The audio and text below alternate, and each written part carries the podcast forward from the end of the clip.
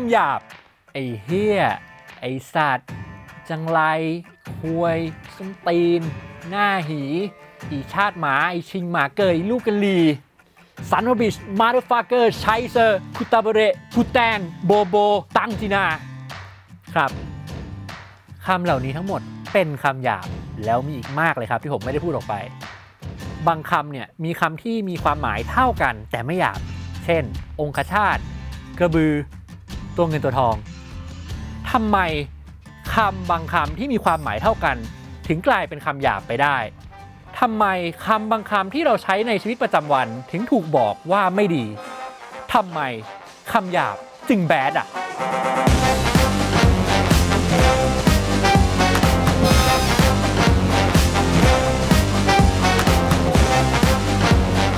ผมยอมรับเลยครับว่านี่เป็นตอนที่ผมรู้สึกสบายปากมากที่สุด เพราะว่าต่อให้ผมพูดคำหยาบหลุดไปมากแค่ไหน ก็ไม่ต้องกังวล นั่นก็เพราะว่าตลอดทั้งตอนนี้นะครับ เราจะพูดกันเรื่องคำหยาบล้วนล้วนๆแล้วถ้าใครว่างผมฝากช่วยนับหน่อยนะครับ ว่าผมพูดคำหยาบไปทั้งหมดกี่คำ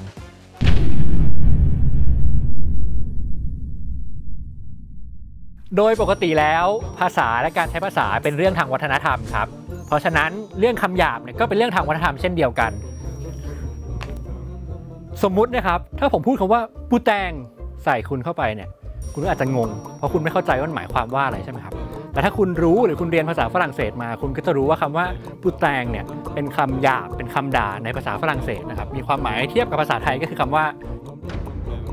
อีกตัวอย่างหนึ่งครับ ใกล้ตัวขึ้นมาหน่อย สมมติผมบอกคุณว่า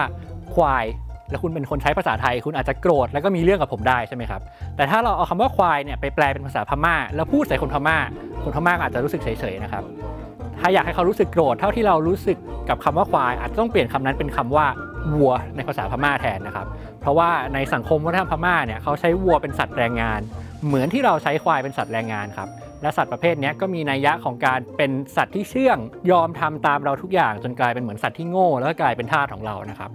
วัวในภาษาพม่าจึงกลายเป็นคำหยาบคำไม่ดี เหมือนกับที่เราใช้คำว่าควายกับคนไทยนั่นแหละครับ เอาง่าย ๆ ก็คือถ้าคุณไม่ได้อยู่ในวัฒนธรรมภาษานั้นครับ ต่อให้มันจะหยาบแค่ไหน มันก็ไม่หยาบครับ เพราะคุณไม่เข้าใจ ผมพูดแบบนี้ถูกต้องไหมครับอาจารย์ยุติคำด่าเนี่ยอ่าอย่างเช่นอ่าอย่างเช่นว่าถ้าคุณไปไปด่าฝรั่งว่าไอ้ควายเงี้ยไอ้เหี้ยอย่างเงี้ยต่อให้คุณแปลให้เขาเข้าใจได้ว่าในภาษาอังกฤษเนี่ยมันคือคำว่าอะไรมันก็ไม่ฟังก์ชันถูกป่ะไม่มันไม่ฟังก์ชันในความหมายที่ว่ามันเป็นคำด่าในระบบวัฒนธรรม คนอังกฤษเนี่ยใช้คำว่าไอ้ลูกหมาเนี่ยใช้คำว่า bitch เนี่ยเป็นคำหยาบแล้วก็เป็นคำด่า ถ้าคุณไปบอกว่าไอ้ลูกหมาเนี่ยเออมันก็จะดูว่าดูถูกนิดหน่อย แต่ว่ามันไม่ได้มันไม่ได้ดูชั่วร้ายมากขนาดนั้นนะในทางกลับการเหมือนกับว่าถ้าคุณไปด่าคนอังกฤษว่าไอ้ควายเนี่ยมันก็คุณยังต้องอธิบายตั้งนานเลยว่า นี่นะควายมันเป็นอย่างนี้มันไม่เหมือนกับวัวเพราะอะไรอะไรเงี้ยแล้วทำไมมันถึงไม่ด่าว่าไอ้วัวทำไมเราถึงด่าว่าไอ้ควายเนี่ยอธิบายพวกเนี้ยไปเป็นนานเลยแหละนะฮะแต่มันก็ไม่ได้ทำให้เขาเจ็บขึ้นมาได้ มันมีไอ้เงื่อนไขทางสังคมบางอย่างนะเพราะคุณต้องโตมากับสังคมแบบหนึ่งที่คุณรู้สึกได้ว่าไอ้คำด่าแบบเนี้ยมันเออมันเจ็บขอบคุณมากครับอาจารย์ยุติ เดี๋ยวผมกวนอาจารย์แค่นี้นะครับ ผมจะได้เล่าเรื่องต่อ คำหยาบเนี่ยครับมันก็ถูกใช้มาตลอดนะครับตั้งแต่อดีตมาจนถึงทุกวันนี้ครับที่มันยังถูกใช้มาเรื่อยๆ ก็เพราะว่ามันมีหน้าที่ของมันครับหน้าที่ของมันอย่างแรกเนี่ยก็คือเป็นคำที่คนใช้สื่อสารกันเฉพาะบางกลุ่มสังคม บางกลุ่มวัฒนธรรมนะครับอย่างที่เรารู้ไปแล้ว อย่างที่สองครับเราใช้คำหยาบเพื่อสื่อสารกันเพื่อแสดงความสนิทสนม แสดงความเป็นกันเองครับเหมือนที่ผมเรียกเพื่อนว่าไอเฮียบาสไอเฮียอ๋องไอเฮียพี่บอลไอเฮียพี่ดิน มึงไอ้เหี้ยมึงก็ดีเฮีย อย่างที่ 3 ก็คือมันเป็นการใช้เพื่อบอกลำดับขั้น เพื่อบอกลำดับชั้นครับก็คือคนที่อยู่ในตำแหน่งที่สูงกว่า สามารถใช้กับคนที่อยู่ตำแหน่งที่ต่ำกว่า หรือด้อยกว่าได้ อันนี้อาจจะพอเห็นได้จากบทละครพีเรียดไทยนะครับที่เราคุ้นเคยกัน อย่างทีสี่4ครับเราใช้คำหยาบเพื่อด่ากันครับและไอการใช้ประโยชน์เพื่อด่ากันเนี่ยนะครับ ที่มักจะทำให้เกิดปัญหาต่างๆ ตามมาไม่รู้จบเลย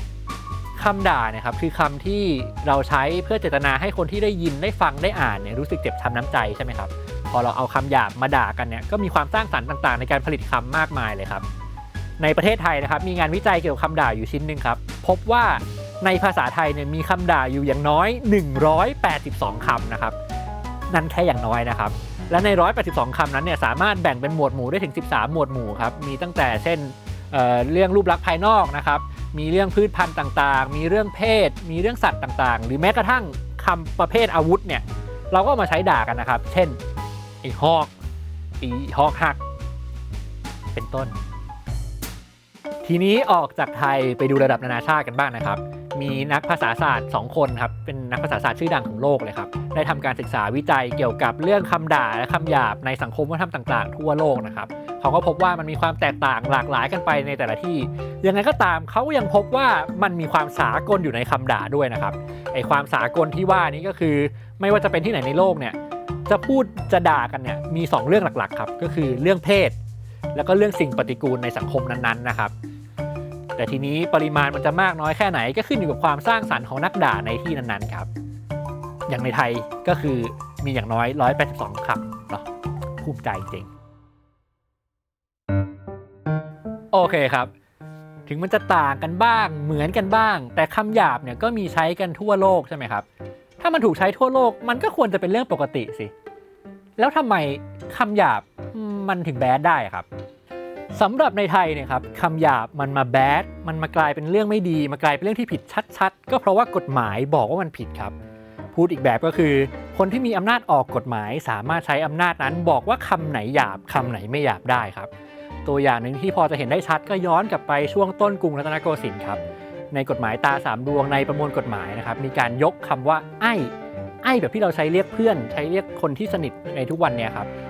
กลายเป็นคำที่เป็นคำหยาบ แล้วก็ใครใช้มันเรียกคนอื่นเนี่ยมีความผิดฐานวิวาทด่าทอนะครับ มีโทษจับแล้วก็สามารถปรับเงินค่าเสียหายให้กับผู้กรณีได้ด้วย อีกกรณีหนึ่งครับ ชัดเจนขึ้นมาอีกหน่อย ในปีพุทธศักราช 2500 ผิดครับ อีกกรณีหนึงครับชัดเจนขึ้นมาหน่อยในปี 2460 ครับก่อนสงครามโลกนิดหน่อย มีเคสการฟ้องร้องกันขึ้นศาลว่าด้วยการด่าครับเคสนั้นเนี่ย ด่ากันว่าไอ้ว่าอีครับ แล้วก็ถูกประเมินว่ามีความผิดฐานลามกอนาจารงงไหม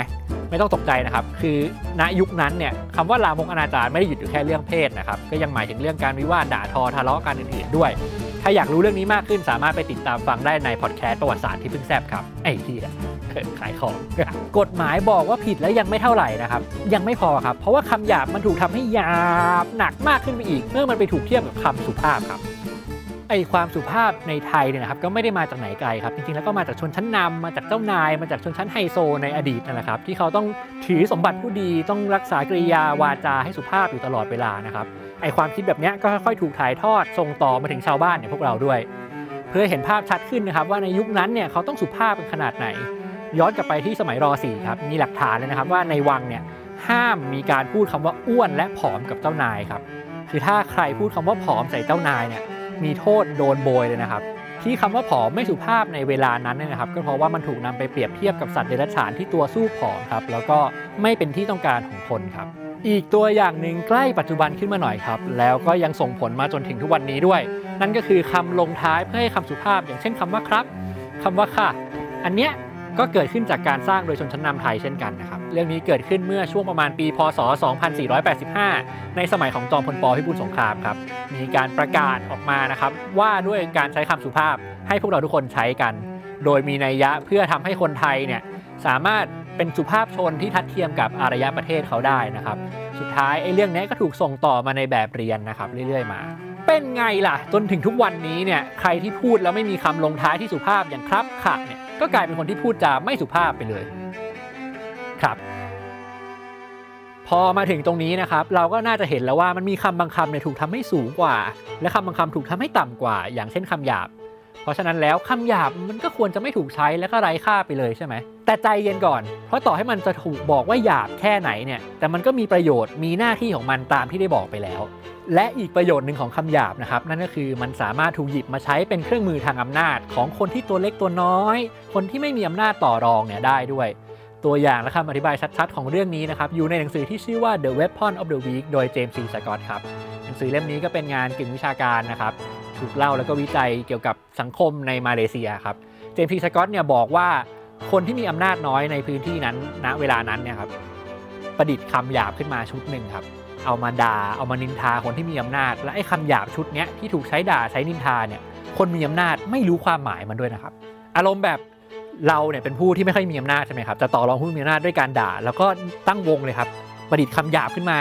นินทาด่าผู้มีอำนาจทุกวันทุกวันทุกวันทุกวันพวกเราเนี่ยสนุกมันปากกันมาก แต่ผู้มีอำนาจเนี่ยบางทีมันโง่จนไม่รู้ด้วยซ้ำว่ามันโดนด่าอยู่ อันนี้แบบหนึ่งนะครับหรือบางทีต่อให้รู้ว่าโดนด่าเนี่ยไอ้ผู้มีอำนาจเนี่ยก็ไม่มีปัญญาพอจะรู้ว่าความหมายของคำหยาบเหล่านั้นเนี่ย แปลว่าอะไรกันแน่ ก็คือ มึงมีอำนาจไปซะเปล่า แต่มึงไม่มีปัญญารู้ว่าคนชั้นล่าง หรือคนที่มีอำนาจน้อยกว่าด่ามึงว่าอะไรอยู่กระจอกมากๆเลยใช่ปะจริงๆ แล้วเนี่ยคำหยาบมันก็เป็นส่วนหนึ่งในวัฒนธรรมภาษาครับ เราเรียนรู้จากภาษาได้ยังไง ก็เรียนรู้จากคำหยาบได้อย่างนั้นแหละครับ ได้รู้ว่าเขาให้ความสำคัญหรือไม่ให้ความสำคัญกับอะไร ได้รู้ว่าเขาใช้คำหยาบใช้ภาษาในการต่อรองต่อต้านต่อสู้ยังไง ก็มีโอกาสที่เราจะทำความเข้าใจความแตกต่างหลากหลายของคนอื่นได้มากขึ้นเท่านั้น ส่วนเรารู้แล้วจะใช้คำหยาบเหล่านั้นหรือไม่ก็ขึ้นอยู่กับคุณแล้วครับโอ้ยเหนื่อยชิบหาย แล้วก็คงหมดเวลาของผมแล้วนะครับ ที่จะใช้คำหยาบได้โดยไม่ต้องระมัดระวัง แล้วมาพบกันใหม่ในตอนถัดไปกับ Why is bad ครับ สวัสดีครับ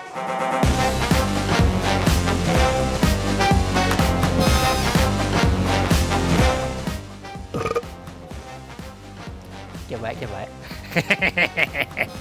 นาโบโบ ผู้แต่ง ครับอ้าว ใครไม่ปิดโทรศัพท์เอามันสิบโมงแล้วมัน นาฬิกามันคนที่อะไรปลุกสิบโมง งานเก้าโมงปลุกสิบโมงสามผมขอใหม่เลยลั่นแล้วชัดนะอู้